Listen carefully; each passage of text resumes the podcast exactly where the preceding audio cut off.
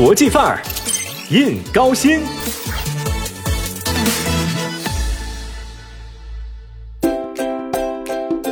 就像你永远猜不到工作日在游坊逛街的人究竟上不上班，大多数成都人也只知道高新南区的地界，一路向南，却忘记了它在郫都与温江之间还有着一个亲兄弟高新西区。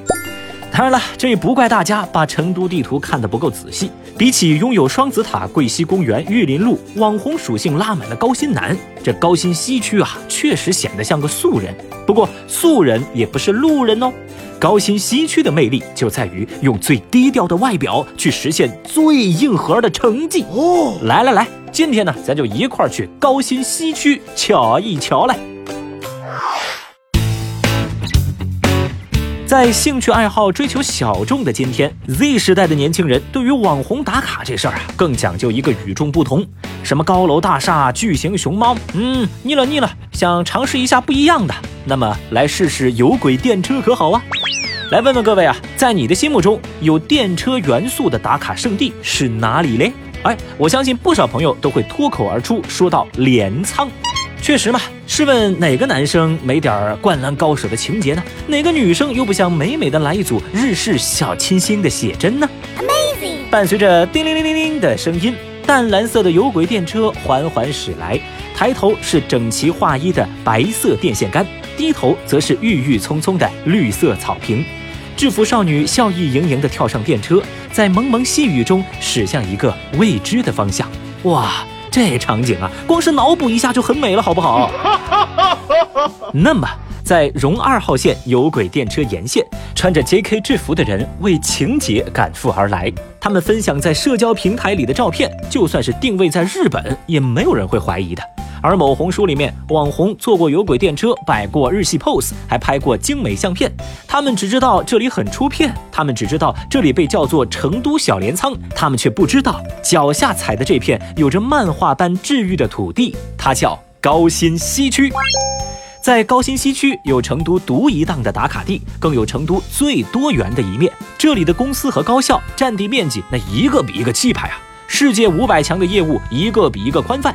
这里有京东方、英特尔、西门子之类的跨国大厂，还有中国电科院的 IC 工程师、华为成都研究院的大佬，更有电子科大的教授、博导和各国的学生。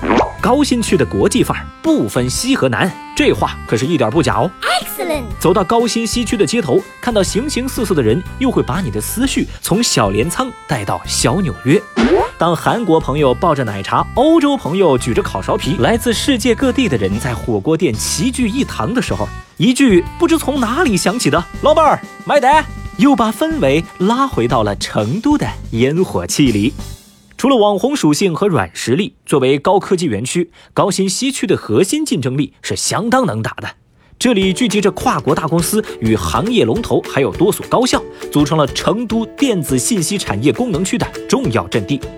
成都首条全柔性 AMOLED，也是全球第二条已量产的第六代柔性 AMOLED 生产线。已经在京东方成都工厂完成点亮，世界五百强企业日本出光星产在国内设立的首家 OLED 发光材料制造基地在高新西区实现量产，而位于高新西区的成都高新综合保税区，二零二零年实现进出口总额四千八百三十九亿，不含双流园区。哦，二零二一年一季度再次实现开门红，进出口总额同比增长百分之二十三，截止到六月初，进出口总额超三年在全国近百。个综保区当中位居首位。Excellent。那么在产业发展的同时啊，这里的生活生态配套也在不断的完善。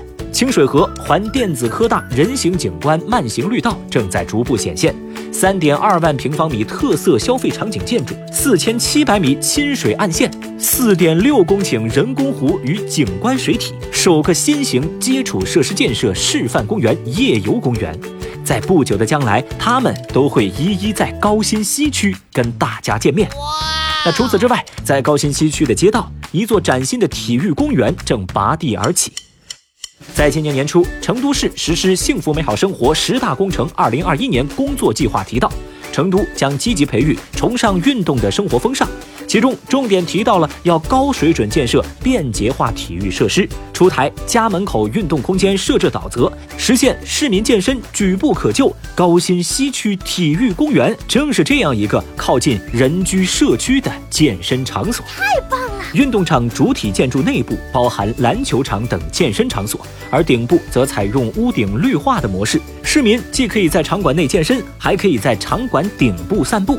从高处俯瞰，满满的绿化效果，使得这个建筑仿佛是隐身在公园之中。漫步在高新西区的落日下，可能有了多种文化元素的加持。高新西区就像一位被注入了生机和情感的理工男，一面是坚毅，一面是活力。这里有最低调的企业大厂，直男最多的一流院校，成都最特别的电车风景。建议所有没来过高新西区的朋友来这里转一转，它一定会给你很多的意外惊喜哦。